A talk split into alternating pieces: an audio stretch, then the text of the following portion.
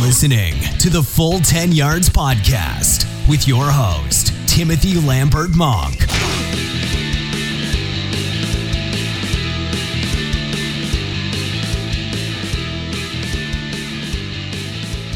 Yes, we welcome you into another episode of the Full 10 Yards Podcast. 20th of November is a Tuesday evening. Thank you all so much for joining us. And for this episode, we're joined by Lee. Unfortunately, Rob couldn't make it today to go through all the Week 11 games. But me and Lee, as ever, are going to be here to take you through all the games that happened uh, over the weekend in Week 11. And of course, it's Tuesday, so we have the full 10 questions.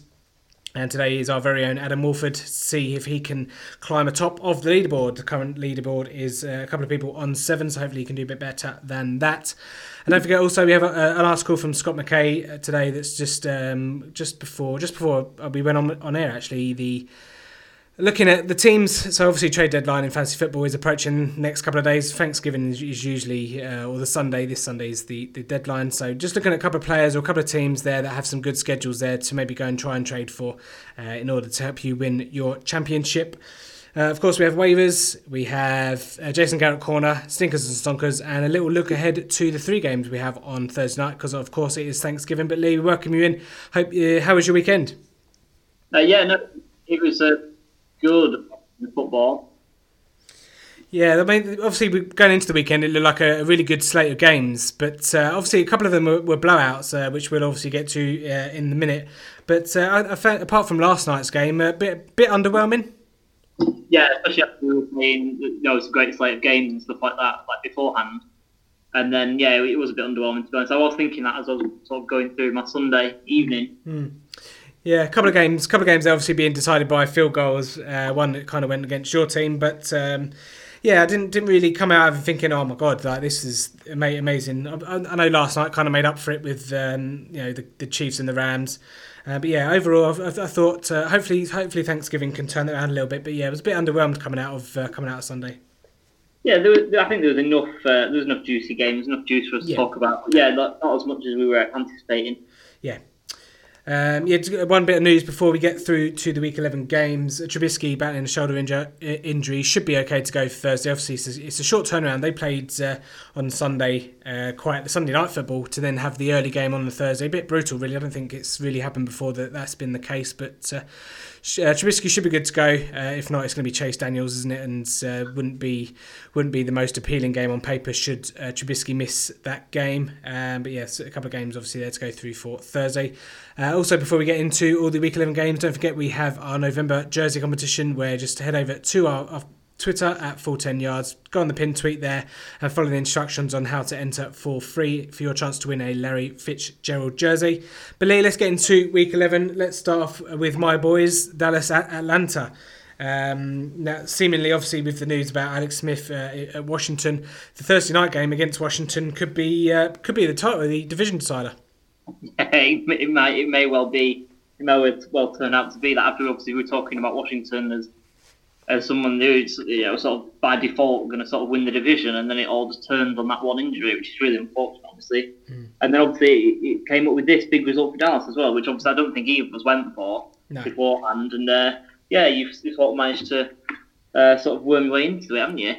Yeah, I mean it's, it's, it's purely based really on, on Zeke and, and this defense. Uh, I've said it week after week, a, a, a legit elite defense. Uh, Leighton Vander Esch and Jaylon Smith, I think, have combined for 157 tackles or something stupid this season. Um, and it just shows you how we've come on from last year when Sean Lee went down, how you know, lost we looked in, in that on that defense to turn it round. Obviously, the uh, uh, Woozy and uh, Byron Jones and Jeff Heath there at the back end are, are, pretty decent as well. Although Julio Jones put a massive hit on on Jeff Heath there on to save an interception by by Matt Ryan. But that defense uh, giving us a platform to, to go and win games like this one. It was a gritty game, uh, winning by obviously the, the Brett Maher field goal as, t- as time expired, and it was it was a, you know Dallas Dallas teams of of you know, last year and you know uh, former Jason Garrett years usually get we usually fall flat on our faces in this game, but uh, yeah, just a bit of steel, just a bit of grit there. Now, uh, I'm not saying that's all Jason Garrett's uh, doing because it certainly it certainly isn't. But um, yeah, putting ourselves in a position to win games, and you know, two weeks ago when we lost to Tennessee on Monday Night Football, I said our, our season was over and we are done. But uh, I mean, if Alex Smith maybe wasn't injured, it'd maybe still be a, you know, I'd still be a bit pessimistic. But we've got a great opportunity now to to tie tie for the division and maybe take over the uh, the head to head there, and go into the postseason. Obviously, Eagles uh, struggling as well, which is always music to my ears. A couple of notes on this game. Uh, Julio Jones, I mean, what player he is. I know he scored on, on, a touchdown the offensive side of the ball, but a couple of times he's he's saved interceptions. Obviously, I mentioned there about the hit he put on Jeff Heath is always a bit of a, is, is always worth a watch. Um, but yeah, he's he's so he's such a good uh, from a football IQ uh, perspective. You know, he knows exactly you know, all the rules. He knows everything he's doing, everything he's supposed to do, and he's he's what a player. Yeah, oh yeah, definitely one of the one of the top players in the league, not just at his position just generally, really. Mm. Uh, yeah, no, nothing more I can sort of add to that. What you've said, he's just a great player, isn't he? Mm. Yeah, fifth straight uh, with 100 yards uh, receiving, and obviously the third now straight where with a touchdown.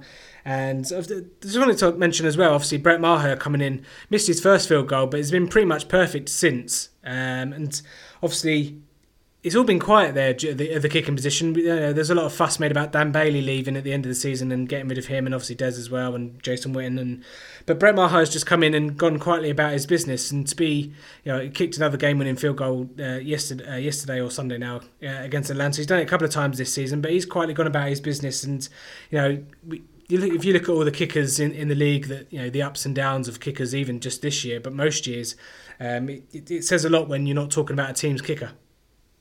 Yeah, yeah, no, it's a nice position to be in. Obviously, we uh, as Chargers fans, we know sort of more than most, really, especially recently, about sort of kicking trials and tribulations. Yeah, it's kind of a relief now. Um, you know, now that we've got Michael Badgley, who's started really well, mm. and you know, his first few games, that it's quite a relief off, off the mind, and you kind yeah. of it's one of those things that you don't realise how important it is until it all goes wrong, and mm. you're missing kicks week after week, and it's seemingly such a simple part of the game. Mm. Um, very vital. Vital to get it right. Yeah. It, it, gives you a lot of problems if you know if it's not going well. No, and of course, a couple of games this weekend obviously went to field goal. Uh, you know, were decided by field goals as, as time expired. Uh, a couple of them, even three or four, I, can think of off the top of my head, which we shall get to. Dallas and Atlanta, obviously, of course, play on Thursday uh, on Thanksgiving, and we'll get to those a bit later on in the show. Uh, another team that is playing on Thursday night is the Detroit Lions, who got the home win at uh, hosting the Carolina Panthers. Yeah, they certainly did. Obviously, uh, making the pair of us look a bit silly. Obviously, we've uh, we both backed Carolina quite heavily in this one, and uh, yeah, so maybe practicing the snow unnecessarily is the way forward. Maybe Matt Patricia's on something, and maybe we owe him a massive apology uh, for that.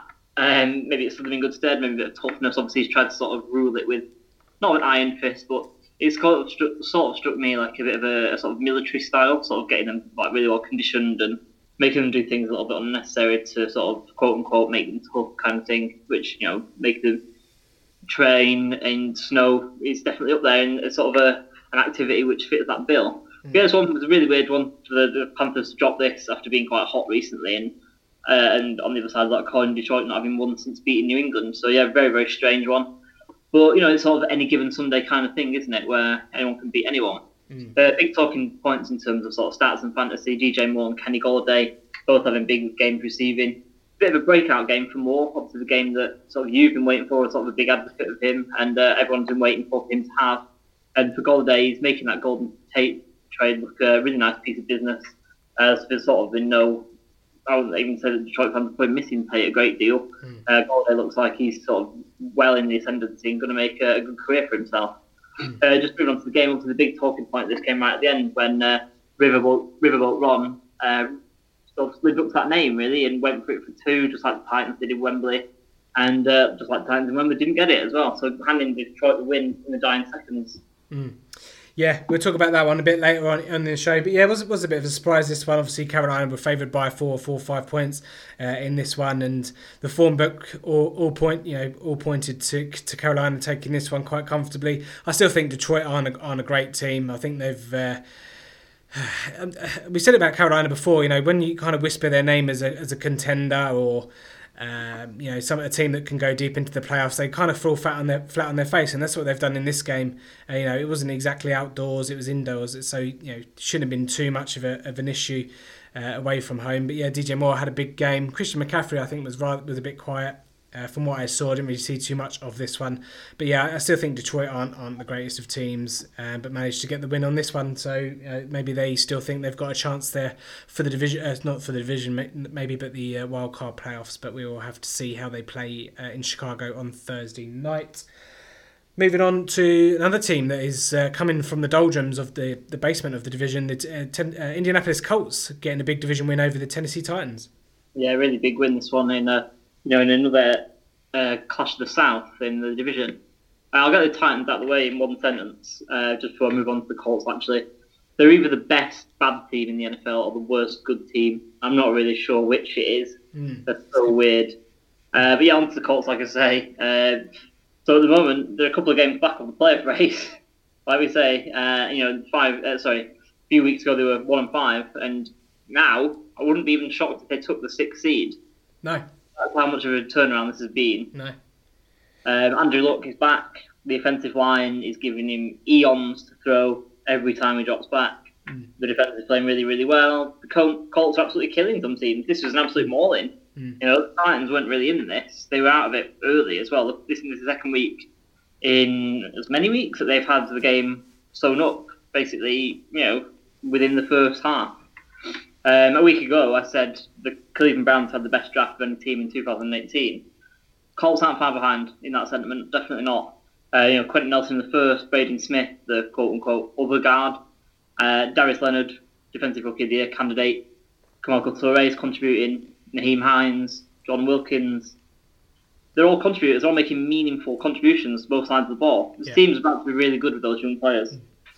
Yeah, that offensive line, I was, I was speaking to some of my friends, I think the four of their five offensive line uh, players have all been top 33 picks in, in their respective drafts. So it just shows you the capital that they've put in front uh, of Andrew Luck, obviously on his way back, and it, was needed. And he, you know, he's not been sacked for five five games now, and I don't think he was touched at all by uh, Tennessee Titans. And if you think how how much Tennessee got pressure on Dak Prescott a couple of weeks ago, Harold Landry and uh, was it Rashaan Evans? Is he there as well? I can't remember. I can't remember. Yeah, yeah. Um, yeah just just crazy that uh, the kind of streak that they're putting on uh, for for Andrew Luck, and obviously it's important because they need to keep him upright and they need to protect his, his shoulder or you know his arms that have healed now. I, I, assume he's he's back to full health. Putting my my article at the start of the year totally to shame, but hey, you know, take a stance, and uh, if you're wrong, you're wrong. I was I was wrong, and Andrew Luck is back. T.Y. Hilton uh, had a nice touchdown in this one. Uh, long bomb, which was always nice to see. T. T.Y. Hilton with his celebrations, uh, they're usually quite a lot of fun. But yeah, I wouldn't. You know, it's not within the uh, the most crazy of, of ideas to think that the Colts make the postseason. No, definitely not. And just just going back to the sort of protection that Andrew Luck's getting, the the only shame of it is we're not seeing those videos now where it's like congratulating defensive players for good hits, which I always find really funny. yeah, and uh, going, going to your defensive player of the year, uh, rookie defensive player of the year uh, Les Leighton Vander Esch, his name, not not Darius Leonard. Well, I did say candidate. You know, they're, both, they're, both, definite candidates, and you know, neither the correct answer. Everyone knows Derwin James, but you know. Ray. um, yeah, well, yeah, it was an interesting game. I'd say India at home, um, forced to be reckoned with a little bit, and uh, mm. yeah, that play, that place is rocking. A lot, of, a lot of uh, a couple of Colts fans I know uh, more than excited about what the future holds there for the Colts. Um, right yeah, but yeah, yeah, good win. Obviously, gets them back in back in the race. Uh, so that's all you can really ask for, um, and it just shows what, what a good head coach can do. Frank Reich obviously taking over from Chuck Pagano last year, and uh, it just shows obviously looking at how Philadelphia have played this year. Mm, oh yeah, definitely. I wonder if uh, Mr. McDaniels is kicking himself somewhat. Mm. Well, yeah. Well, we, we, who knows now? Who knows? It's, that's his that's his loss, isn't it? But um, yeah. Talking about t- two losses, the two teams that have had their fair share of losses this season: Tampa Bay at New York Giants.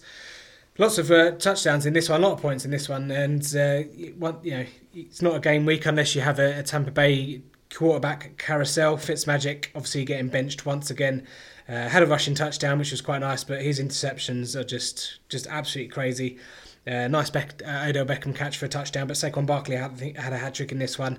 Um, but yeah, again, it was just one of those kind of basement barrel, uh, basement barrel matches. And the loser obviously going essentially going to get a better pick in the draft, and this that kind of goes to Tampa Bay, who are spiraling towards a top three pick. Yeah, oh, absolutely. Yeah, uh, just a bit of a statistical anomaly that I heard about today. uh, we include, which was included in this game, is the Buccaneers actually got more yards in the game last week than the Rams did on Monday Night Football, and they scored few on fewer points. Jesus. How did that happen? uh, you know, it's another one of those weird Tampa Bay game, Obviously, we spoke about the Washington game where there was loads of yards and nine points in the first half or whatever it was. Mm. Just a really weird football team, and yeah, like you say, definitely spiraling towards the top five pick, and they look like they need it. Yeah, absolutely. Another one about the, the quarterback carousel is I've got a stat here in front of me. Uh, Drew Brees has 26 touchdowns one interception and 240 fantasy points on the season. If you combine the, the two Tampa Bay Buccaneers quarterbacks, they've got 28 touchdowns, 23 interceptions, but 248 fantasy points. So hey, that's quite something, eh? The crazy world of fantasy football. Quite something. Well, I'd say it's anything that makes Blake Bortles viable. Well, yeah, yeah, we'll get on to him shortly, I think. We were indeed. Uh, but yeah, not really much else to, to say on this one. Manning had a, a decent enough game for those that streamed him uh, in, a, in a bit of a tough week. Obviously, a lot of teams on by this week.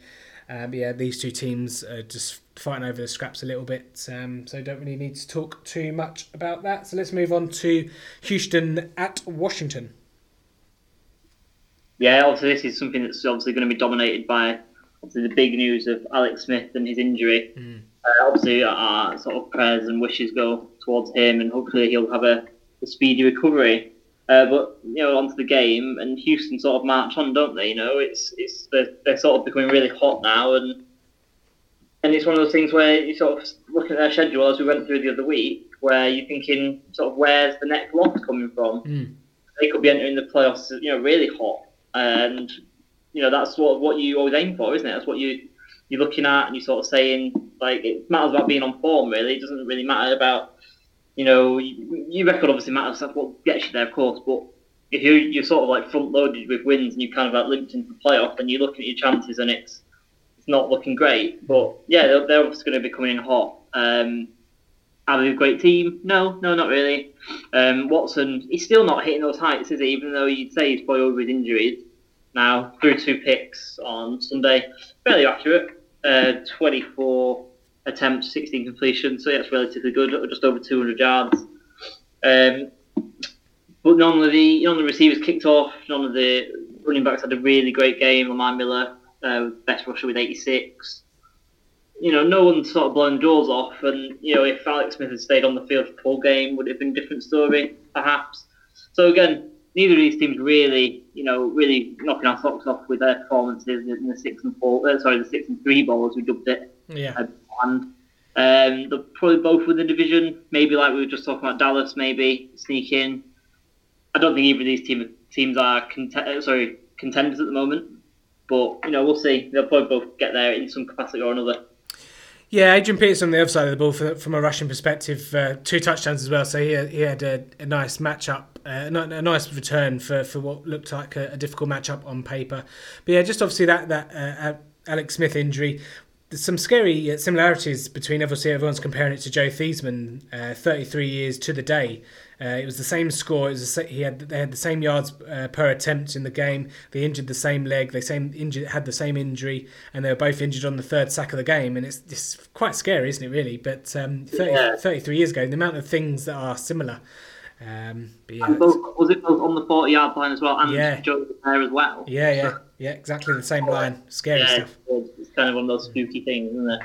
Yeah, I've, I think I've mentioned on the podcast a couple of times before about um, you know the FedEx field is not, is not the greatest of fields. It gets chopped up quite quite quickly, and um, obviously that lends itself to injuries. Um, so I'm not going to say that it was due, but you know it doesn't it doesn't help when you've got when you've got bad bad a bad pitch like that. And I think it's proper turf, isn't it? So Yeah, uh, yeah. Yeah, not in. Washington, they they're quite bad for injuries, aren't they? In recent years, especially this year. Yeah, Uh, we spoke the other week about them losing is it two or three of their offensive line starters are, now out for the season. yeah, Yeah. Yeah. So yeah, it definitely needs reviewing. You know, if they're going to say that it's unsafe, um, you know, to play Mexico on that pitch, then maybe they need to sort of look a bit close to home to the Mm. NFL.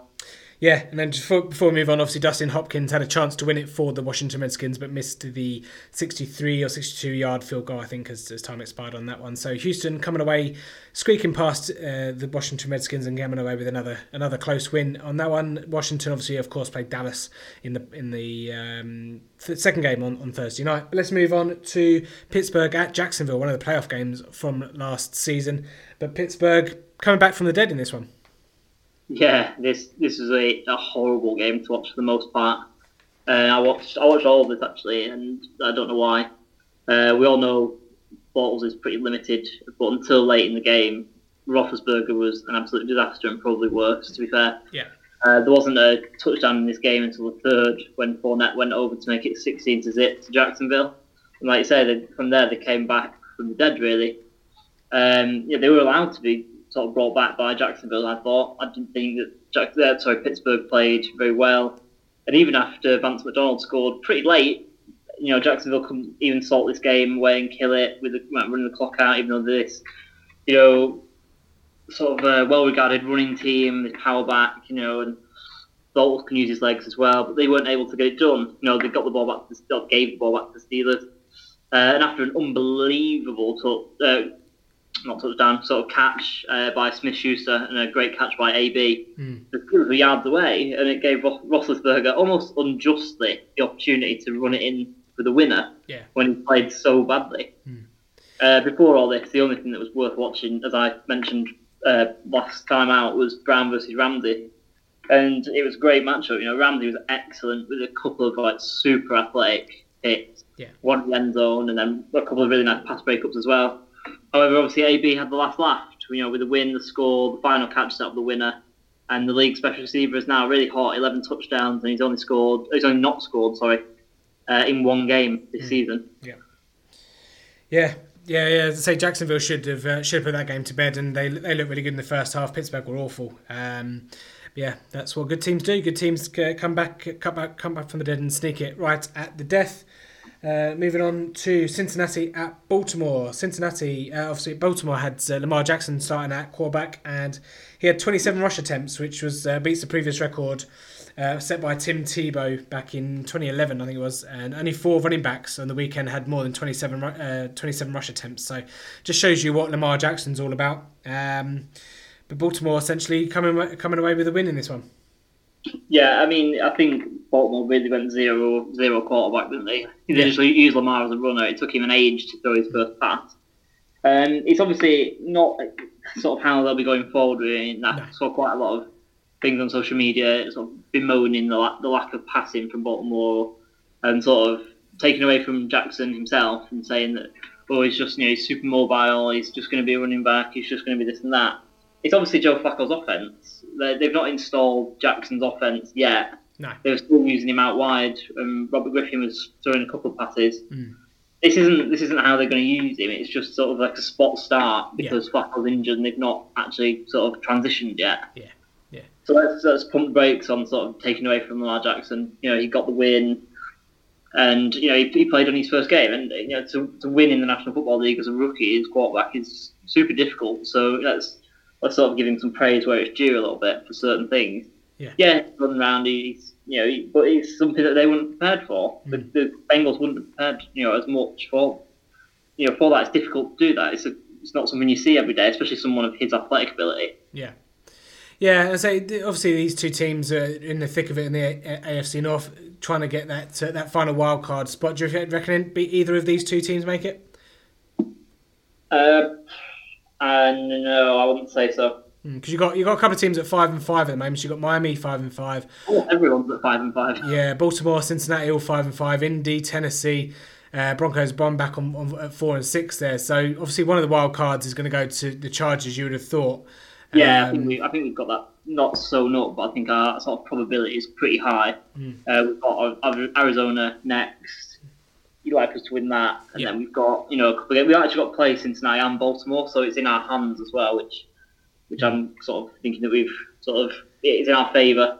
Yeah, yeah. And but then you know you're looking at who else would get in, and you know I'd, I'd back Indianapolis at this point. Yeah, Yeah, yeah. Indianapolis certainly have the easier of uh, schedules to to get through, but Baltimore have Oakland, Oakland, next week, which should be a win. They're at home. Um, if you're a fantasy owner, they've got a really good uh, juicy matchup for the next couple of weeks. Oakland at home, at Atlanta, at, at KC, home to Tampa Bay, and then the Chargers in Week 16. So. Uh, I'm pretty sure that Scott included in his article there Baltimore as a team to kind of target for the uh, fantasy playoffs. But yeah, Baltimore, it's kind of in their hands a little bit because of the uh, next week. Obviously, if they get a win, they, they keep the pressure on all the others. But certainly, if you if you're doing betting, I, I suppose the Colts would probably be favourites. Yeah, I would say so. And then obviously, if if Washington are sort of limping over the line, and then Dallas sort of take the division, then you would say that Washington are in pretty good um, sort of wild card position as well. Uh, yeah, yeah, yeah, yeah. Certainly, just they, they need to eke out a few a few wins. They've got they've sort of starting with a leg up mm. on everyone else. So. Yeah, yeah, yeah. That's a good point actually on the over on the NFC side. Um, what should we what have we got next? Uh, talking of Oakland, Oakland at Arizona. Um, yeah, obviously this is the it's not the one that we wanted to talk about, really, is it? uh, but yeah, no, it's got a few talking points. Um, Josh Rosen made a really nice throw for a, touchdown pretty early on. It got me quite excited in the first quarter. I thought this is going to be sort of the game where he's going to show everyone sort of what he's all about with like a little bit of time. And uh, you know, because Raiders got no pass rush, as we all know, we didn't really impress. You know, only nine of twenty, um, 136. He'd get three touchdowns, but two picks. So sort of like blowing hot and cold, and still sort of finding his feet a little bit. Uh, you you sort of right on the nose with what you're saying about David Johnson. Uh, he had a great game, 137 yards, obviously more uh, yards on the ground than in the air for Arizona. Uh, but for the Raiders, obviously, it's, it's kind of they're getting the win. They probably didn't really want to. And then we obviously had this blow up on the sideline, didn't we? Um, I've actually not seen this. So do you want to sort of explain about this whole blow up between Jon Gruden and Derek Carr? Yeah, obviously you mentioned uh, just before I get to that, it's obviously about um, not wanting the win. But John John, uh, Jon Gruden was actually quite fired up towards the end. Obviously kicking the field goal as uh, as time expired. But yeah, throughout the whole game, Derek Carr and, and John Jon Gruden were going going at it, and you know some of the some of the time they were joking about and nudging each other on the shoulder, and you know sometimes it was a bit more heated, and you know, a couple of other players got involved, and I just I it just strikes me as John Jon Gruden just doesn't like Derek Carr, and I, I like I said last week or maybe the week before, I think Derek Carr will will leave in, in the off season for maybe a first round pick or something. But um, you know that's what that's what Jon Gruden eats and has for breakfast, first round picks. But um, yeah, there's going to be plenty plenty of suitors for him. Uh, I can just see him moving on, but there's, there's, sort of something not quite right there. They, they obviously disagree with something. Obviously, last week's debacle on the fourth and five play, the final game play of the game uh, for the Oakland Raiders, there just just seems to be you know they're not on the same page. They don't agree with maybe they don't have the same mentalities. But I mean, I, I'm I'm always going to take Derek Carr side. I just think he needs a new he just needs a new a new place to, to play. Obviously, look at Khalil Mack, look at Amari Cooper. They've left Oakland and they've gone on to, to great things uh, so far with their new teams. So I think it would be the same for Derek Carr. And, you know, the common denominator here is, is Jon Gruden, and the uh, Raiders have got Jon Gruden for the next ten years. yeah, we we sort of hope if you're sort of not a if you're not a uh, Oakland fan. Mm. Yeah, well, or Las, Las Vegas. Well, yeah, yeah. Uh, no, I don't think he'll. I don't think he'll see the end of the contract. To be honest with you. Oh no, no, no. It just depends on what point they're going to get out of it. To be honest. Yeah, I mean, are they're going to give him a little while because this is why they're allowing him to trade away all these players, and they're going to allow him to sort of build it back up. I think, you know, four four years maybe. Yeah. which is which is more than ample yeah. for, from my point of view. Yeah, well, it gives it gives his all his, his future first round picks a chance to settle in and um, under the tutelage, if you like, of, of Jon Gruden, see see kind of see where they go. But yeah, certainly frosty uh, frosty goings on there over in Oakland. Staying in the AFC West, Lee, another game that went to field goal as time expired, giving Denver the win over your Chargers. Yeah, it was, wasn't it? Um, yeah, I was I was pretty unhappy actually on Sunday night with this one. I was fuming when I went to bed quite late, to be honest we just threw this away. Uh, we shot ourselves in the foot over and over again, and just allowed them to win it at the death. Uh, not don't want to sound too bitter. I don't want to sound like sort of got this entitlement because we've been on this great run. But you know, if anyone's sort of thinking that and hasn't watched the game, then please go back and watch the game and just sort of see and sort of see how we shot ourselves in the foot. Like I say, far too many penalties, drop catches, missed tackles at crucial time, and some really questionable quarterback play from Philly Rivers at times. Yeah, yeah, yeah. Not, not something that we sort of accustomed to saying. No. You know, the detractors will come away and they'll say Chargers going to charge and all that rubbish. Uh, but in this one, we really did. Uh, Denver played okay. Like I say, don't get me wrong. Not trying to sort of say it was all on us and they didn't have to do like a great deal, but yeah, they weren't brilliant. They weren't awful, and I would actually say they were a bit hard done to by the refs at times. Mm. A few questionable calls, mm. uh, but obviously that's that's the NFL for you. Um, I don't think this is terminal to our season. Arizona at home, as I mentioned before, is there next up. I think that'll be a nice bounce back spot. Uh, for Denver, just touch on them. Um, Phillip Lindsay and Royce Freeman I mentioned before the game. I think they're going to be a really nice tandem for a few years to come. Lindsay especially looks really talented. Just get us up to his full speed just immediately. It seems his acceleration is incredible. Mm. Um, and yeah, Freeman sort of being the bigger sort of bruiser, that would be a nice sort of uh, dovetail. I feel. Mm. Courtland sort of looks a lot better than I thought coming out of college as well, and then obviously Miller and Chubb coming off the edge is going to be a potent partnership for a long time. Denver actually look like they're a good head coach and a quarterback away from being pretty good. Uh, you know, Case Keenum wasn't great. He had a couple of good sort of heads up plays, throwing it away just before getting sacked, which saved Denver quite a few yards in crucial situations. Um, and yeah, and Vance Joseph sort of could have challenged a couple of questionable calls from the refs as well, and just didn't. He just seemed like he was just, I don't know, maybe a bit worried and things like that. So, like I say, get rid of those two, get some actual talent in there. Denver are going to be good. Mm. Yeah, Philip Rivers. Yeah, the turning point for me was that, that third quarter interception from, from Philip Rivers, which has been uncharacteristic of him of him this year. This year, he's been pretty uh, pretty efficient with the ball and pretty pretty safe as well. But uh, yeah, that, that one there kind of cost them and sparked the uh, the comeback there from from Denver. Uh, but yeah, so like I say, Chargers move on at home to Arizona next week, so should be should be fine. Get back on track on that. With a big one, obviously the week after at Pittsburgh on on Sunday Night Football. Yeah, yeah. So you know, bounce back, sort of get back on form, get back on the common game, and then the big games come up. You know, we've got Pittsburgh, we've got Cincinnati, we've got Kansas, we've got Baltimore finishing the season, got Denver again. You know, we've got some big games. Mm. Yeah, and talking of another big game uh, on Sunday, Philadelphia at New Orleans. New Orleans putting the absolute beat down on Philadelphia. For Thanksgiving uh, coming up on Thursday, there's two things I'm thankful for this week. Is a, a the, the Philadelphia uh, Eagles season has just been a joy to watch, and B Byron Leftwich for David Johnson. I mean those those two things there have given me a lot of joy this this the last couple of weeks. So, um, but back to the game, New Orleans just stomped all over the Philadelphia Eagles, uh, and this game really comes down to two two words for me: Drew Brees. Um, absolute dimes he was throwing. Tre'Quan Smith. Uh, if you have him in fantasy, try and sell him high now because I don't think I think it's the high, high point of his season. I, I managed to trade away in my home league with uh, Austin Hooper, and I got George Kittle on the way back. So very happy about that. But um, yeah, Philadelphia's injuries obviously catching up with them now. Second season in a row where they've had a lot of injuries. I don't feel sorry for them, but um, uh, that, that that back end of the defense and um, you know there's there's a whole host of players on, on that squad there that are a bit banged up and, and injury prone. Um, so you, you kind of it's, it's not really anything you can you can coach around two seasons in a row. Obviously they got they got through it last year and, and won a Super Bowl, but um, it was the largest loss by a, a Super Bowl champ. Obviously losing forty eight to seven, uh, quite a drubbing, wasn't it? Zach Ertz had a quiet game.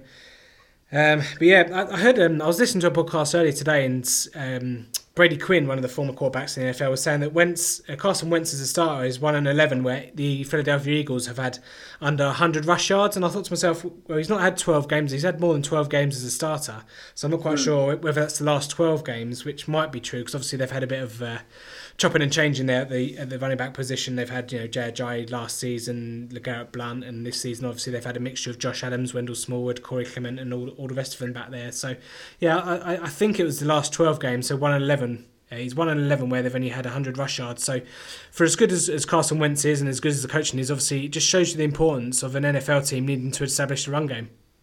Yeah, definitely, it's got to be a balanced game, hasn't it? It's not often that teams get away with it, and uh, you know when they're really imbalanced either one way or the other. Hmm. Um, yeah, my, my my sort of view on this is yeah, like you say, Drew Brees just playing unbelievable football. Just everything's just so accurate and so on time. It just seems like everything's clicking. He's got so many weapons as well obviously Sean Payton's a great offensive acumen uh, to pull it all together. And yeah, the Eagles sort of weren't in it. You know, to say that they're sort of the champions and and you know they're looking to sort of have a good season and things like that. Although, like you said, decimation of injuries. But yeah, Brees and Brees and the Saints just took care of them on both sides of the ball as well. The the defense, uh, a unit that didn't start very well in the season, but Yeah. they're sort of roaring back now. Marshon Lattimore's sort of found his juices again. Yep. Uh, yeah, he's sort of uh, sort of back to that peak, and I think that gives them a lot of energy and allows them to sort of cut off half the field almost. Mm. And yeah, it's just a complete football team now. Like like I said on Friday, like both said, this team can be pretty scary in the playoffs.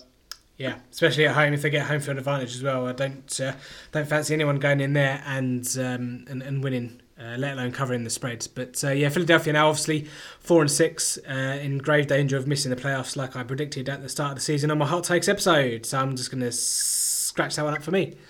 Uh, You know, you got to have a bit of self praise every now and then. oh yeah, of course, I'd, I'd do it every day. Um, helps helps keep the wrinkles off my forehead. Um, talking of wrinkles on foreheads, Kirk Cousins had a lot of them on Sunday Night Football. Chicago going uh, winning at home against obviously Minnesota uh, in a game. I thought I thought Minnesota were going to going to come in and, and show the dominance, but like I said on last week's episode, Mitch Trubisky pulled his pants up, his balls picked a lane, and they come out with a win. yeah, yeah, definitely. I don't think Trubisky had his best game, but Chicago were Oh no, really, really good. Uh, just in general, obviously, uh, talking about self praise, I've been sort of talking them up, and I went for them well, when you went for the Vikings, and you know came out on top on that one, which yeah, is great. Yeah, Um, Anthony Miller's looking great as well, even though he only got two catches. His touchdown grab was really athletic. Taylor Gabriel, some super athletic grabs from him as well, um, taking seven receptions, only 52 yards. But sort of big receptions, important receptions, and obviously Allen Robinson as well, to sort of bring that try, so that sort of a hat trick together. Uh, it's just all a lot of weapons, isn't it? Tarik Cohen out of the backfield, and then uh, obviously um, Jordan Howard in the backfield as well, running it. He's, he's got a lot of weapons, and Matt Nagy sort of really creative play calls. Watching this game and just thinking how they just do a lot of clever things, just a lot of things that just unbalance the defense with a lot of their sort of movement pre-snap and stuff like that. And then obviously they've got really explosive playmakers. And I don't know if, if this is a bit of a hot take, but the way that Trubisky's sort of running it now, he's like a real weapon with his legs. I think it's being really underestimated by a lot of teams that come and face him. yeah. And the way that he's got that scrambling style, it's kind of reminding me a little bit of Russell Wilson. Yeah, I, th- I think Matt Nagy over the last week or so has, has made a made a point of getting Trubisky on his legs a little bit and uh, and using the- obviously what he's got there. But there's a lot of players on this team that can make plays and do loads of different things. And Matt Nagy's just the perfect person, obviously from from uh, Andy Andy Reid's coaching staff, just to kind of put all those ingredients in into a pot and come out with a nice soup. And just uh, you know, one week they can win on offense, one week they can win on defense, and you know, with that defense that they've got, probably the best in the league um, hands down to be quite honest at the moment. Uh, and then so the, the offense can kind of do the rest, but they've got so many different types of weapons and so many different ways they can scheme up a, a game plan. Uh, obviously, a lot was made earlier in the season of having like the first couple of drives scripted and then Trubisky struggling, but now it, it seems to be just coming together where you know he's just had that that repetition. Because let's not forget, Mitch Trubisky didn't play a lot in college. He didn't play a hell of a lot of snaps in college, so part of it is he's still starting to come along and, and show his potential. But Matt Nagy, I say, is getting the most out of all the players on that team, and they're, they're playing really effective and really efficient football.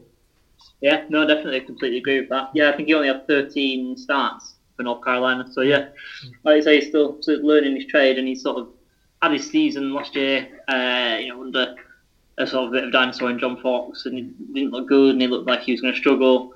But then he's got sort of this innovative offensive head coach rather than defensive head coach that can sort of develop him, and it's like I say, it's been working quite well so far, and it seems to be a nice relationship they've got going. Yeah, and all the likelihood is that we will see Chicago in the playoffs now. They've taken a bit of a stranglehold of the NFC North. Moving on to the final game, the blockbuster game, uh, where we have more points to this than a bad day on the Weight Watchers diet. Kansas City at LA Rams. 105 points split 54 51 in favour of the Ramsley. Yeah, yeah, I love that uh, Weight Watch diet. I really made me laugh. I tried not to laugh so hard, but it was uh, sort of audible there. Took me all day to think of that. yeah, uh, but yeah, no, if you if you like offensive football, this is about as good as you're going to get, really, isn't it? Almost uh, every drive resulted in points. Just felt like whoever would have the ball last would win the game. It was sort of that sort of end to end, just racking it up. It was almost like a basketball game. Yeah. You know, it was sort of end to end scoring. Um, I said I didn't think it'd hit the over under, and how silly do I look with that now? 63. they absolutely smashed it. Uh, I think if they had another quarter, I think they would have got 63 apiece. Yeah. Um, there were still some good defensive performances in a way that, you know, Aaron Donald was Aaron Donald. Uh, and Samson Ebukam got two touchdowns. You know, if you're not aware of him, he's an outside linebacker. So Yeah. obviously that shows something he's in the right place at the right time, picking up on bits and pieces. And then flipping over, Allen Bailey got a touchdown for Kansas City as well. So Yeah. it wasn't all about the offenses. Uh, but if you do like offenses, like I said, my advice: download this, get it in your Game Pass, keep it there. And when the season rolls around and it's all finished, that'd be good therapy for when you're missing football. Yeah. It's, it's not Uh, often it's not often you see t, you know, 51 54 scoreline and the defense is on fantasy still scoring double digit points. I mean, absolutely ridiculous. I think the Rams scored 21 points on fantasy defense. Uh, and I think the the Kansas City Chiefs had like 10 or 15 or something, depending on your scoring formats. But uh, just to give you a bit of, of you know, I, I wanted to have a rant actually about the Chicago Minnesota game, but it actually feeds quite nicely into this Kansas City game about Game Pass. Now, if you go on Game Pass and watch the highlight, you get to, you get to watch game in 40, you get to watch the whole game, or you get to watch the highlights. Now, if you go into the highlights package of, the, of this Kansas City LA Rams game, uh, I mean, it's a it's a hell of a ride. Um, but the, the Minnesota the Minnesota Chicago game, if you watch that, literally every play that they show on there, they have that replay. You know, they show like replays of the different plays. Every play in that Minnesota Chicago game, no matter what it was, whether it's a touchdown or a pass or something like that, they showed like four different angles of every play, and it really annoyed me. But this game, obviously, here you don't have any time to fit it all in, so there's, there's so much action. Um, so just the contrast of those those two games on Game Pass, it's quite shocking. Yeah, yeah. I, I mean, I imagine if you watch the highlights of this game, just every play is a touchdown. I guess Yeah, there's that many, and you know, obviously it shows the kicks, doesn't it, as well? So every scoring play. Hmm. Yeah, I imagine there's not a lot sort of uh, time left if you don't show scoring plays, really. Yeah, yeah. Um, just wanted to put this out. So you know, obviously it's an NFC team versus an AFC team, both doing really well. Anyone fancy this as a Super Bowl? Be good, wouldn't it? Would be It good. would like a fantasy football. Hmm. Yeah. For the, for the sort of defense, the, the defensive-minded people and purists, I don't think it'd be one for them. But yeah, no, I think it'd be entertaining to say the least. Yeah, but the defense has been pretty decent though. Like I say, Aaron Donald got stripped sacks and fumbles, and then obviously um, Yeah, there, there was there was still defensive flavouring in there. Oh yeah, definitely, hundred percent. Yeah, hundred definitely. But you don't want to see uh, you don't want to see a scoreline of 51-54 in the Super Bowl, do you? Of course you do. Why not?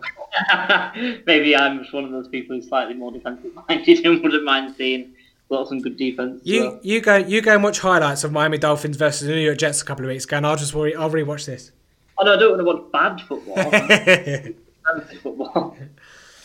But yeah, um, the other the other strange fact in this one was that Kareem Hunt and Todd Gurley didn't get any rushing touchdowns, and Todd Gurley didn't even get in the end zone at all. Which you know, considering the Rams scored fifty four points, how does Todd Gurley not score a touchdown?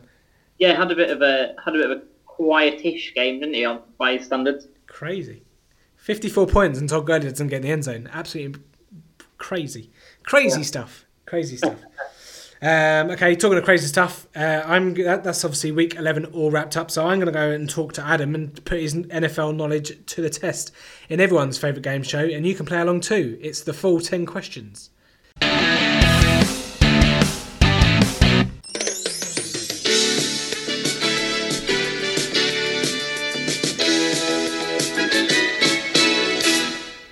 Okay, as everyone knows, it's that time of the week where we put someone's NFL knowledge to the test, and this week it's our very own Adam Wolford of Touchdown Tips, who I don't know if you listened to any of the previous ones, Adam, but uh, I- I'm hoping that you do very well.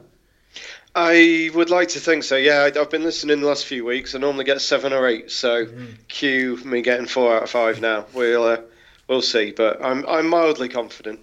Yeah, six or seven usually seems to be about the bar, and I think a couple of people got seven, a couple of people got six. So the uh, the, the promised land of eight and eight or more is uh, still to be touched. So hopefully uh, we can we can get you on board today.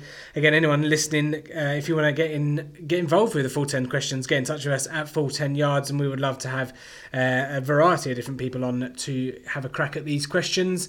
So Adam, uh, we, we, obviously you do our tips for us as well. We're back to kind of back to win ways last week, and uh, after the quiz, we'll we'll touch on maybe some Thanksgiving things that we like.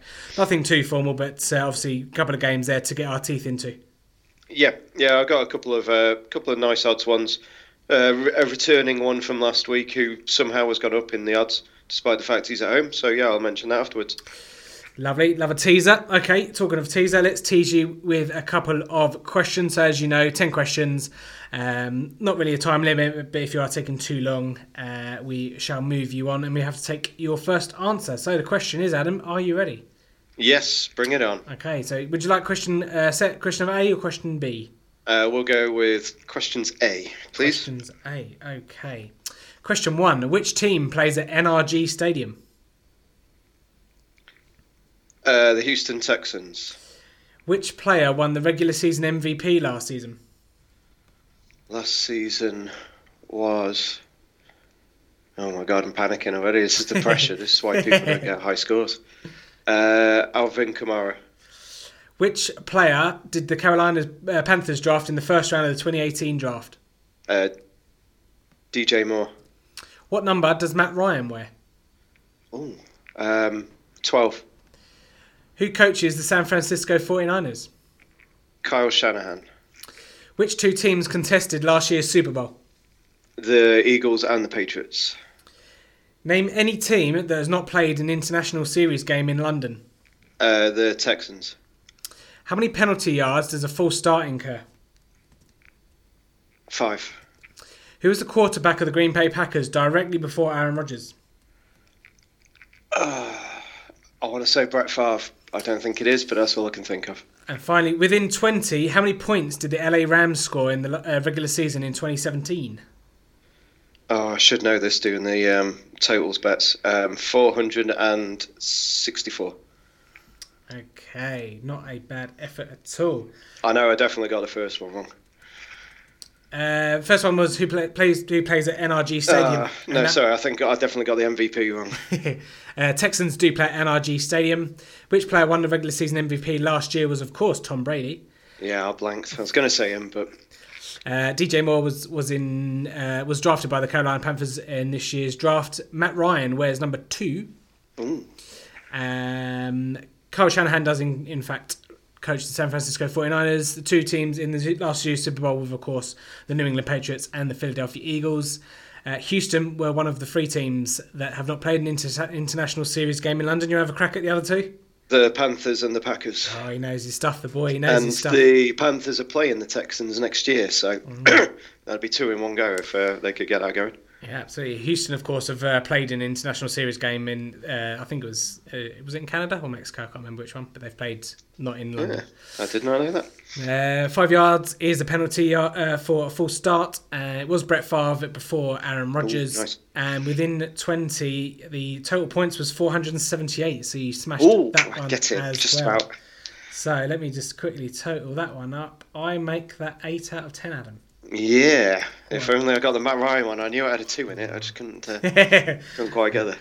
Yeah, very, very, very solid effort there. And say the um, it helps the, the Rams one. Obviously, if you did the total points last season to 478. So yeah, uh, I, I figured I did within 20 because I thought my, quite a lot of people might go 500 ish, and it might be just a bit of a heartbreaker. So I'm, I'm, I'm very nice sadistic. way like to ruin it for people. Yeah, absolutely. I, I enjoy ruin, ruining people's parties. Uh, but talking of parties, Adam, obviously Thanksgiving on Thursday. You looking forward to it? Are you staying up for all three? Uh, definitely won't be up for all three. I've got a mate coming up from Oxford, so we'll be out drinking. So I might make one and a half, but I'll be at home in bed by midnight. Cinderella. We call you Cinderella from now on. yeah, pretty much. Yeah, I'm 30, 35 now. I can't make it past midnight if I'm on a night out. Um, okay, yeah. So obviously, uh, what what uh, to go better with a party than some winning bets? So what what what would you fancy Thanksgiving? Anything you that's, that stands out to you? Yeah, I did originally have a treble. I had the Bears minus three and a half. I had the Redskins plus eight and the Saints minus eight. Obviously, there's a couple of alternate handicaps on that one. Um, that came out to four and a half to one. Um, but the news about Mitchell Trubisky not throwing yet and him being classed as day to day is a little bit worrying. Um, I can't imagine Chase Daniel doing a huge amount. Um, the fact that Trubisky is also a mobile quarterback is a little bit of a worry for it. Um, but yeah, it's um, it's a risky one, so I probably shouldn't really go for that now. So I'll probably give that one a miss. Um, f- sorry, go on. No, I was going to say the I, I really liked. Um, unfortunately, I've gone for.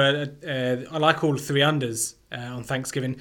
Now, obviously, the Trubisky uh, thing would probably bring the line down a little bit, but under, it was it's originally under 45 and a half, which I quite liked. So I think it'd be just another case of Chicago shutting out Detroit and that defense stepping up. And obviously, if on the other side of the ball, uh, Mitch Trubisky's not going to be there, there's not going to be a lot of points in this game, despite the uh, and Detroit obviously kept Carolina to a low score last last week. So Yeah, I um I did have originally written down the unders in the Dallas game as well. yeah, yeah, I've got. that. Well, yeah, it's risky going unders on the Saints nowadays, but it is 60. So, yeah, it's this huge, uh, huge line again. Yeah, But it, does, it, it scares me. That that handicap line for the Atlanta Falcons, twelve and a half, scares me a little bit. Yeah, obviously that's why I knocked it down to eight. That's a big Um, number. But the, the thing is, they've been killing them, so Hmm. they're going to keep raising them because they knew know the public are going to keep on betting them. So, hammering, yeah. yeah, I, I don't think I'd take 13 at all or 12 and a half. But um, No. Yeah, if you can knock it down to seven or eight, then you're probably looking good. Yeah, I- think they, they win, you know, quite comfortably with the with under double figures. I'm quite happy to take, but I, I went um, just penciled in Atlanta plus twelve and a half, and uh, probably I'd probably put up to plus fourteen on alternatives. But the yeah, I also went Washington plus uh, seven and a half, because I think that'd be a defensive. The, the offensive line there for Dallas are a bit banged up as well. Uh, Zack Martin and Connor Williams and and uh, Tyron Smith, I think, missed practice or were limited. So the um, defensive line, obviously, for Washington in the last game at FedEx Fields kind of mauled us over a little bit. So I think that could be a low score. And I went Chicago minus four as well. But obviously, back of Trubisky news, that's not something I'm going to be rushing to take. Any any any time touchdown scorers? Yeah, again, with the Trubisky news, it might be a little risky, but Anthony Miller uh, is 12 to 5 at the moment for the Bears. He's scored uh, three out, I think three out of four the last four games. Obviously, one of them was against Lions, where he put up over 100 yards as well. Um, his line is set at 39 and a half. So I think over on that seems a pretty good bet. Um, on Johnson looks like he's going to be out for the Lions, so you'd imagine Theo Riddick will get a lot more of the passing work. Yeah. Um, he was 15 to 8. Or if you wanted both of them, you can get them at 8 to 1 on Sky Bet. both of them to score. Yeah, then he, then he uh, obviously the Trubisky news. I, I quite like take, uh, uh, Allen Robinson at fifteen to eight, and Trey Burton at just over uh, nine to four. But obviously Trubisky, I'm not going to really go anywhere near those. The only one other one that stood out was Austin Hooper at twenty three to ten. Uh, could be a high scoring game, and I know Dallas shut them down, shut him down last week, and the Saints are usually pretty good against tight ends. Just look what they did to Zach Ertz on Sunday. But uh, yeah, Austin Hooper seems to be a bit of a staple now in that in that offense. For yeah, for the Falcons, Hmm. yeah, I've gone with the uh, the other two tight ends. I've got Ben Watson and Josh Hill, at 11 to two and 17 to two, Hmm. Yeah. respectively, for them two on the other side of the ball. Hmm. Uh, the one that I mentioned uh, that we took last week is Dak Prescott again. Yeah, Um, he's nine to two this week for some reason. It's gone up Jesus. from the four to one we got last week. Getting, yeah, Um, getting, getting a lot of value on him this year. Yeah, seems like. I mean, he's scored four in the last five games now, and one per game, so it's good for us. Yeah, yeah. Um, also, his rushing yards are set at 24 and a half, which I thought was a fairly low line. yeah. Um, there's a couple of massive ones on the both players to score on that game, mainly, obviously, because Alex Smith is out. Um, it'll be Colt McCoy under court, on, under centre, but he's not that much different to Smith, to be honest. Smith has No. not been playing that well. No. So you can get, um, you got Michael Gallup and Vernon Davis both to score 40 to 1. You know, Michael Gallup and Maurice Harris at 50 to 1. And Maurice Harris and Vernon Davis at 100 to 1. yeah, and mine- I know that they're very unlikely to score, but at those odds, I'm going to have a couple of quid on them. Yeah, um, yeah, I don't really see the many points uh, in this one. So yeah, so you're going to have to hit either both because I'm not sure there'd be multiple, too many uh, touchdown scores in this game. Obviously, Michael Gallup as well. Just be wary that uh, his brother, I think, died from suicide at the weekend, so he's got a bit of time away. So I'm not sure if he'll play or not. So just uh, yeah. word of warning on that one. Sorry, I, no, I did see the news. I didn't see what the news was. I saw the reply from Jerry Jones saying that we respect his blah blah blah, but I didn't actually find Yeah, out yeah. what the actual thing was. So, Yeah. mm, yeah. So there you go. Yeah, not not good times there, but so yeah, hopefully he'll. Yeah, I don't know if he'll play Thursday. Obviously, have to wait and see on that one. I, I probably would assume he would. He probably would. I would have thought they usually tend to. I know it's not a nice time for the family, but they tend to usually play through it, don't they? Yeah, obviously, um, thing he did. Mar- Marquise Goodwin did last year after losing his kid the morning of the game. Yeah. And I think it's just a release for them. It's somewhere where they can just get away from it all. So Yeah, yeah. I think they use it to kind of distract themselves, to be honest. Yep. All right, that's pretty much Thanksgiving wrapped up then. So we'll again we'll speak to you. note. Yeah, yeah. We'll uh, we'll speak to you on Friday, so we'll get some uh, some more bets for the weekend. But uh, well done on your eight out of ten, uh, a top of the leaderboard. We'll get a graphic. We'll get a graphic out on that for you. Yeah, and um, I assume you saw on Facebook we won someone a fair bit of money this week with our selections last week. So yeah, We did, Fingers yes. crossed we'll keep that going this week as well. Yeah, some good uh, anytime touchdown scores coming in, which we'll recap on Friday. But yeah, good job for this week. Uh, most weeks we've been pretty good, so we'll we'll continue that on Friday hopefully. Yeah, brilliant, mate. Cool. Well, well done, and we'll speak Friday. Cheers, Tim. See you Friday. Eight out of ten there. Impressive stuff from Adam, of course, our resident tipster expert. He will be back with us on Friday. So all that leaves us left to do, Lee, is uh, kind of uh, Thursday night football. Obviously, some stinkers and stonkers. Jason Garrett corner. Uh, and some waiver stuff as well. But let's start with obviously week 11 stinkers and stonkers. Who have you gone for this week? So, what do you want to start off as? What do you want to start? Let's start. Let's start off with the stinkers. Let's poop the place out. Yeah. Okay. So, I mean, both of these are going to make me seem a bit sort of treacherous. So, my stinker, unfortunately, is Philip Rivers. He's not immune. You know, being a Chargers fan, still got to give it him. And you might ask, so how can you have a stinker when you threw for over 400 yards? Well, because he did some really stupid plays in costly times and cost us the game almost in yeah, a way. Yeah, yeah I agree. Uh, both interceptions, obviously, you mentioned one of them before. Both of the ones that he threw just killed the momentum and gave it all to the Broncos at sort of really vital times. Mm. Um, but the worst, the worst play of the game, the one that triggered me the most was uh, on our final offensive drive, third down, just over two, no, sorry, just under two minutes to play and he threw it into the dirt and stopped the clock instead of just taking a sack, which mm-hmm. gave him, you know, I think it was a minute 58 yeah. rather than, you know, one minute 18, one minute 17 to drive down the field. And, you know, we, we punted, Donnie Jones got a good punt off, so those are crucial seconds that could have won us the game. Um, I think he put it on his shoulders at the end, you know, he sort of owned it, which is great to see, very good leadership. But yeah, you don't expect a veteran quarterback to do that. You expect him to sort of, even though he played badly, like I say, you don't expect him to do that, and it sort of it hurt. Mm. It was a bad one, bad one to lose. Yeah, certainly was. So he's been pretty decent this year, uh, cutting those kind of mistakes out. Last year and you know, couple of last couple of years, he's been a bit of a slinger, isn't he? And can, can do some funny games, some funny things like that. But uh, yeah, it was a bit uncharacteristic of him this year. My one I've gone for is Ryan Fitzpatrick. Uh, talking of interceptions, I mean, the guy just loves giving out interceptions, doesn't he? And uh, the quarterback carousel in, in Tampa Bay, obviously Jameis Winston, I think, has already been named starter for, for next week's game. But Dirk Koetter, he, has got to go. You've just got to you know, break all that, that stuff up over in Tampa and just start again and rebuild because uh, things aren't going to get better until you do so. They, these two are just. It's almost as if they're trolling him and just saying, "No, let's see how, you know, see how long it takes for me to get benched this week," kind of thing. And it's just ridiculous. And Tampa Bay are just a joke, joke of a team this year. Yeah, Dirk, Dirk not going to rebuild that franchise. I don't think. Oh no, no no. play on the, in the summer. No, just blow it, blow it all up now and just just start start the rebuilding process. I mean, I, I know. Yeah. I suppose. I suppose Jameis was obviously seen as the as the franchise quarterback of the future, but I don't know who else they've got there. I don't I don't suppose they've got anyone at all. But um, yeah, you just got to blow it all up, start again, and, and just go from there because it, it's just it's just failed miserably this season, and Dirk Koetter's just got to go. So uh, let's go from stinkers to stonkers then. So I'll, I'll, go with my stonkers first. So I've gone for a, a kind of a duo, the, same you know, pass rushers, Aaron Donald and Khalil Mack.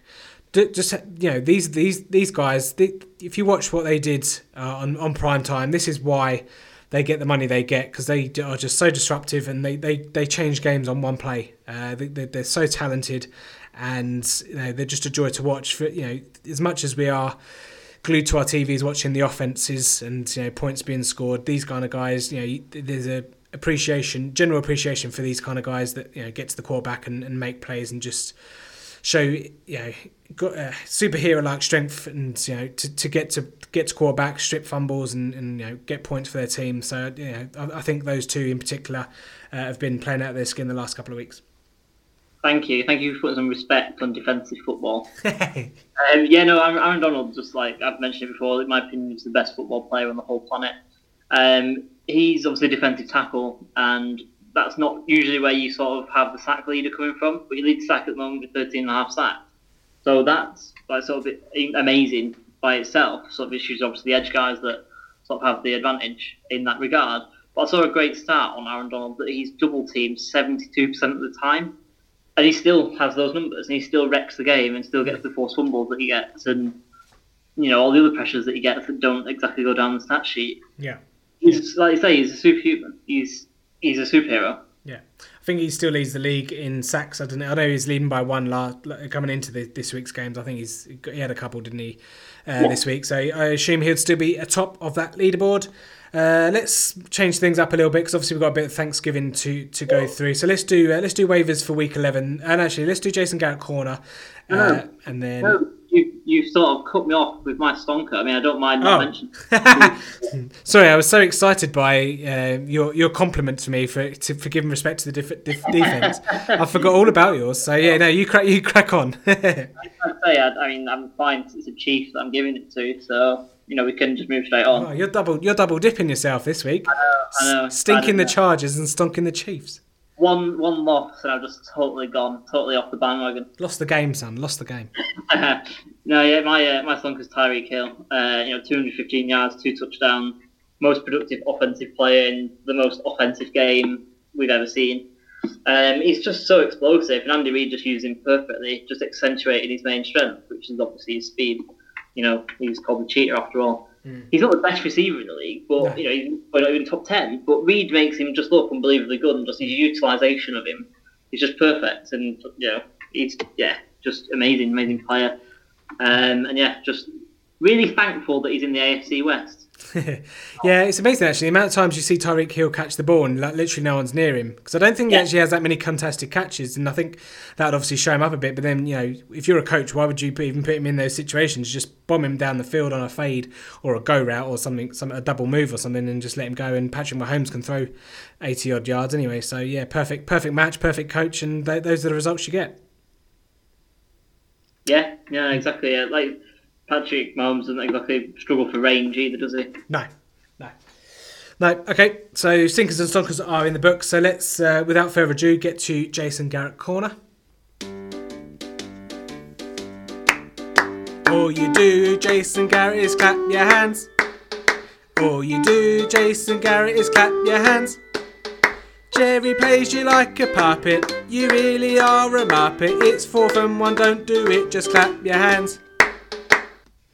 Okay, so a couple of contenders this week for Jason Garrett Corner. I'm going to circle back to the Carolina Detroit game, uh, going for two points at the end there. Now, I appreciate that you know so you get applauded for bravery and being aggressive and all the rest of it. But the thing is, the thing that I, I don't mind them going for the win, but the thing that really annoys me about it, or not really annoys me, but the thing I just want to question is considering the, the position of the Panthers in terms of wild card position, uh, you know, still have a slight chance at the division as, as well, I suppose. But considering the position they're in, I, I would have thought that they'd rather take the heart, you know, not say play for the tie, but give themselves the chance for the tie because they can still win as well. But the tie would probably help them quite a lot for the playoff uh, playoff places as a, as a wild card because they are a game or two ahead of pretty much everyone else. So you know, if the worst were to happen and they went on a bit of a, a wobbly run and, and lost a couple of games, that that half a game could have done probably um, helped them out a little bit. Yeah, it could have been. Uh, obviously, it goes back to the Titans Chargers game, doesn't it? Where I was praising Vrabel, so I can't really go in too hard on Hmm. on Rivera for this one. But yeah, like you say, it's sort of situational. It's sort of um, you got to play each case on its merits, really, doesn't it? And then, like you say, you make a good point with sort of the playoff and how it's going to shake out, and you do give yourself sort of that extra 15 minutes when you're going to lose the game anyway if you don't if you don't get it. Hmm. Uh, you know, you give yourself that extra 15 minutes potentially to, to win it. Hmm. Uh, and as the better team, you, you should really be backing yourself to win it in overtime. But you know, it's it's a brave decision, and I'm not, I'm not going to go in too hard on it. To be honest. I mean, because you got Minnesota to five four and one. Obviously, you didn't know they were five three and one going in because they played before. Obviously, they were on Sunday Night Football. But Dallas five and five, Carolina six and four, Atlanta four and six, Seattle five and five. If you if if you're you're obviously now six and four, if you can then go you know, hypothetically six three and one, that gives you a good a good little buffer there. If you you know say have a wobble in the next couple of games, I- I'll, I'll pull up the Carolina schedule in front of me shortly, but. I just, I just thought it was a strange one considering the position they're in. I just thought they could kind of almost assure themselves of a, of a playoff spot, maybe if they got the half the half game there. But um, yeah, not not too not too sure. So I've got the the, the Carolina schedule in front of me. Next couple of games, I know they play uh, Atlanta uh, and New Orleans twice, I think, in the last three weeks. Uh, Seattle, Tampa Bay, and Cleveland are the other games. So yeah, just was just a bit, bit strange decision for me. I don't mind people going for win teams going for wins, and it's all about winning the NFL. But yeah, I just thought situational. Um, just kind of, kind of would have worked on the side of caution there a little bit, but you know, Riverboat Ron rolling the dice and coming up short, and the rest is history. Yeah, yeah, no, he's got to live up to his nickname, I think, after all. Hmm. Yeah. Okay, who's your who's your Jason Garrett corner? But yeah, I'm, I'm going to circle back even further. I'm going to go all the way back to Thursday. I mentioned this on our Friday podcast, but Mike McCarthy, you know, I'm going to go through it again. Going to stick it on you again. Why would you punt with four minutes to go and one time out when you've got Davante Adams, who's well over 100 yards, Aaron Aaron, John, Aaron Jones, sorry, who's over 100 yards on scrimmage yards in, on the day, and the greatest QB of all time. Why are you doing it? Why are you putting it away and just allowing Seattle just to run it out? Hmm. Doesn't make any sense. God, that seems like ages ago. it really does. But um, yeah, to me, no one really made a bigger gaffe than that because I just think it's, it's how do you how do you explain it? Mm. It's sort of sort of brought those tensions to the fore, hasn't it, between McCarthy and hmm. uh, Rodgers? And I think he could be getting his I don't know what the American version of P forty five is, but he, I think he might be getting it in the in the springtime. Mm. Isn't it a pink slip? I don't know. I really don't know. No. I sort of started saying it without knowing it, and I thought, oh, I'll just get my excuse in before I, uh, I finished. Hmm. No, I don't know either, but I think it's, it's pretty much it's a pink slip or something that they get given. But um, who knows? If you know out there at Full 10 Yards, give us a shout. Love to clarify that one up. Um, okay, let's move on to next week then, Lee. Have a little look ahead to Thursday night. But uh, fantasy wise, first, let's just uh, throw out a couple of names people out there can go ahead on their waiver wires uh, and pick up. I've got a couple of names. Uh, obviously, the big one for me was Gus Edwards coming out of nowhere uh, for Baltimore in the rushing game. And like I say earlier in the podcast as well, Baltimore have a favourable schedule in terms of fantasy matchups in the next couple of weeks. So if he's the the guy that they've taken, uh, I think um, the coaching staff have coming out and said that they, they like his north south run style. So you know he's almost Alex Collins the second. But yeah, Alex Collins. It's actually quite funny if you go on the NFL.com and click on Alex Collins' name um, on the fantasy site, it says uh, his his headline says finds end zone, comma bench. So I, I found that quite was quite funny. almost as if he, he found the bench, but um, yeah, obviously Gus Edwards coming out of nowhere, 100 yards uh, on the ground. So he's going to be uh, a hot ad uh, for for the running back position, which is at this point in the season pretty bleak. There's not really many people left on there, so uh, he's he's probably the one shining light that on there that people are going to be rushing to go and get this week. Who have you got for waivers this week, Lee? Uh, so I've just got a couple. I'm just going to go Josh squared. Uh, so I've got first of all Josh Reynolds. Yeah. Obviously in LA, Cooper Kupp replacement, got a touchdown uh, last night. Yep. Uh, add him in if you can. I think he's sort of there to stay for the rest of the season, like with Cooper Kupp out for the season. And then my second Josh is Josh Adams of Philadelphia. He seems to own that backfield at the moment, but you know, be aware he's not sort of the, the feature back. They don't use just the one, so be aware of that. But if you're desperate, could do worse. Mm. Yeah, I'm gonna I'm gonna go Smith squared as well. Tre'Quan Smith, obviously with a big blow up game for New Orleans last night again. Uh, sorry, Sunday night. I don't know why it's like I don't know why I think it's Monday, but um, uh, yeah, Tre'Quan Smith obviously blew up, and they have the New Orleans Saints score a lot of points. And Tre'Quan Smith seems to be getting the, the, the wide receiver too. And he'll probably be got in most leagues, but there'll be some um, slightly shallower leagues where Tre'Quan Smith is still available. And then Jonnu Smith, last couple of weeks had a, uh, two touchdowns in a row, three you know two and three games ago, but and then had 44. I think he led the team in targets uh, last week. Uh, against the against the Colts, so Jonnu Smith again, tight end is a, a barren uh, barren Sahara Desert of a type, of a position. So you could do probably do a spot start for Jonnu Smith, obviously with uh, Travis Kelce uh, and the Rams Titans on a bye next week. And also just obviously before we move on to the Thanksgiving games, handcuffs for, for the waivers. Try and get it. Now is the perfect week to get a handcuff. So you know, if you're a owner, uh, owner, go and get Rod Smith. If you're a Todd Gurley owner, go and get Malcolm Brown, Spencer Ware for Kareem Hunt, etc., etc. Because now, now is where you know if if an injury goes, you know if you've got a lot of uh, waiver wire budget left, you can you can go and get these players, and they potentially league winners because they're going to be inheriting a lot a lot of work and a lot of volume uh, in those backfields. And it, applies to a couple of a couple of them. Obviously, Austin Ekeler's another one, but I think he's probably gone in most leagues because he has standalone value uh, over over the last couple of weeks anyway. But yeah, if you if you are a team that's destined uh, for the playoffs and maybe has the first week bye, maybe just uh, get rid of a, a, player that has a bad schedule in the playoffs or a player you don't you're not going to use, and just maybe have a handcuff there uh, of one of those players I mentioned because you, you could have a, an RB one there. Yeah, no, yeah, solid advice. Definitely agree with that. Yeah. Okay, let's move on to Thursday then. So first game up is Detroit at Chicago. Obviously, NFC North uh, battle. All these all these games on on Thanksgiving are divisional games, which is unusual. I don't usually have uh, all, all, divisional games, but um, that's what we've got this year. D- Detroit at Chicago's first one. Mitch Trubisky, obviously a bit of an injury news there with his shoulder, so just see what he's like. I think he's he's day to day, but should be okay. Uh, player that is going to miss the game is Kerryon Johnson, uh, the running back who has a, a knee sprain uh, and not anything serious. Uh, so you know, you're in, you're in a bit of bother there if you are a Kerryon Johnson fantasy owner because he's going to miss a game, and you know this is the stage where it's it gets to the crux the business end of it Um, so you can enjoy a split backfield between Theo Riddick, Zach Zenner, and LeGarrette Blount. Uh, Theo Riddick, I assume, would be the most productive out of those three, uh, considering how the Chicago Bears defense play. You know, they're going to look to get Riddick out in space, you know, run him out to the flat, and maybe in the slot as well. But uh, yeah, I d- I don't really see much joy here for, for Detroit in this one. No, no, definitely not. And I'm, you know, if I'm backing him against Minnesota, I'm definitely going to back Chicago Mm. uh, in, in a game against Detroit. Uh, yeah, I just think you know, I think Trubisky will be fine. I don't think even on his short turnaround, I don't think it was something that will keep him out. Hmm. But Chicago are in sort of win mode, win now mode now, aren't they? Now that they're sort of the top of that division, they can't sort of like, oh yeah, we'll give Mitch a week, you know, we'll sort of sit in for this one. They, they need to win. They're, they're sort of in this unexpected position of being right up there in the playoff race and even the, the divisional you know, title race. They hmm. can't sort of let the foot off the gas now. They need to go for it. And I think, yeah, I think this will be another win for them. Hmm. Yeah, I don't like any of the lines, uh, or bet, from a betting perspective in this one, but uh, and, or any of the games on Thursday. But Chicago and Detroit, Chicago are three point five point favourites, and the over under here is forty five. I'd probably go under in this one because I think they'll just, uh, just Chicago will try and run, maybe run it a bit more, uh, and keep it and maybe just keep it close. They don't, I don't think they really have to do a lot to win this game. Yeah, I think they will run it, especially like we said with Mitch being injured a little Yeah, bit. yeah. Um, I think that's just going to point towards yeah, Jordan Howard, Tarik Cohen, sort of getting some work and some yeah some creative run scheming.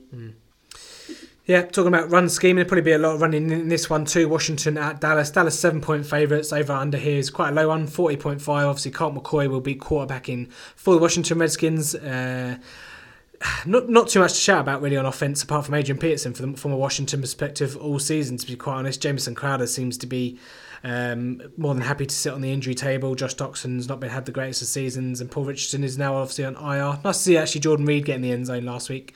Uh, I always enjoy seeing Jordan Reed score touchdowns. But Dallas Cowboys should have enough for this one, but I'm not sure they maybe they probably don't cover a touchdown.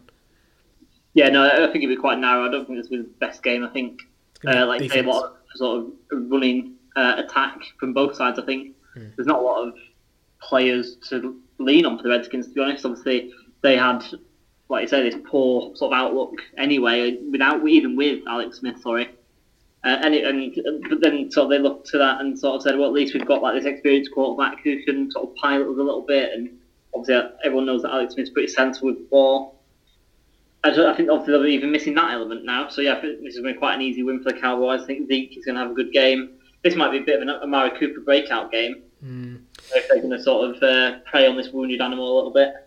Yeah, potentially. I mean, I think this is going to be a defenses on top kind of game. Obviously, Houston Texans were all over the Washington Redskins uh, on Sunday, and Dallas's defense, I've I've lauded them over the last couple of weeks. And Washington offensive line is not that great, and Dallas have a few a few players banged up there uh, on the offensive line as well. So you have to watch those injury situations. But it could be a defensive game, uh, and I think Dallas might, might just eke it out. But Colt McCoy is uh, he's, not, he's not he's not a dustman. Um, you know, he, he can do he can do more. He can do administration as well, I suppose. But uh, maybe work for the council or something. I don't know, but uh, yeah, Colt McCoy, he, he's been around enough. He he could. Um, he's essentially a, a Alex Smith the second. He does lots of dump offs and he doesn't do do a lot either. But um, yeah, I, I think it'd be a lot closer than the seven point line uh, handicap line suggests.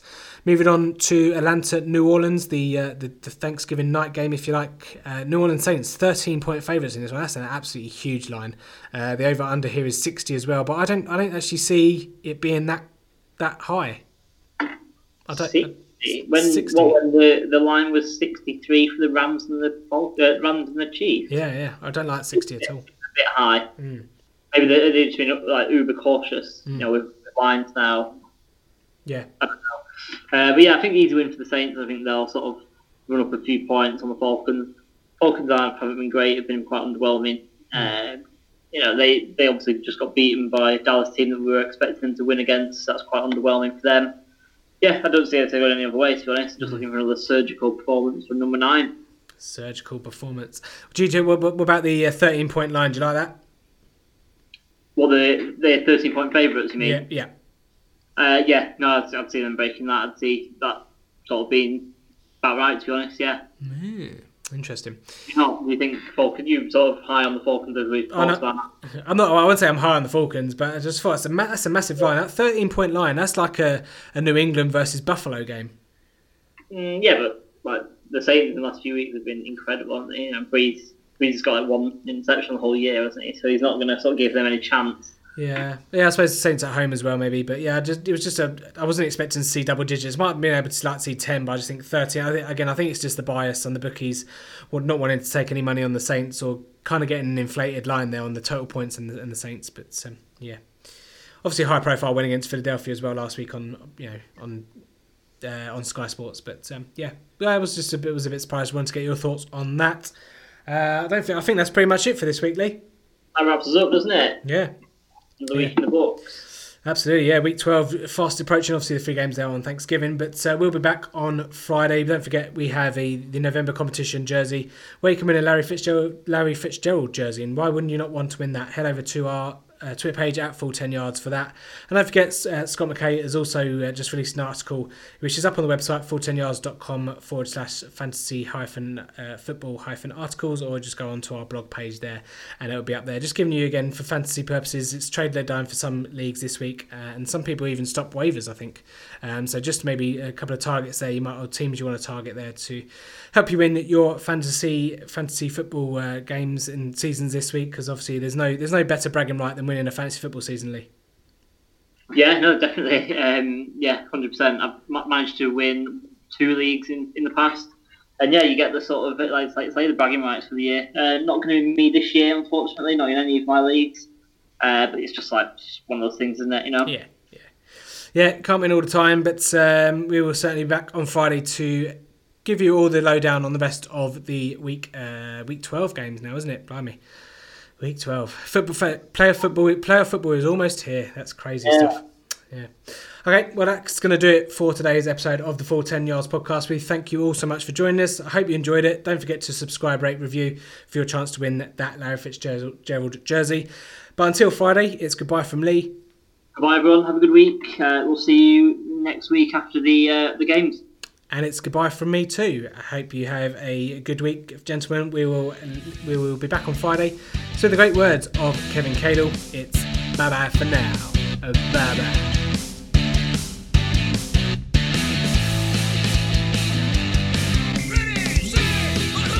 Thanks for listening to the Full 10 Yards podcast. Follow us on Facebook or Twitter at Full 10 Yards or email the show full10yards at gmail.com.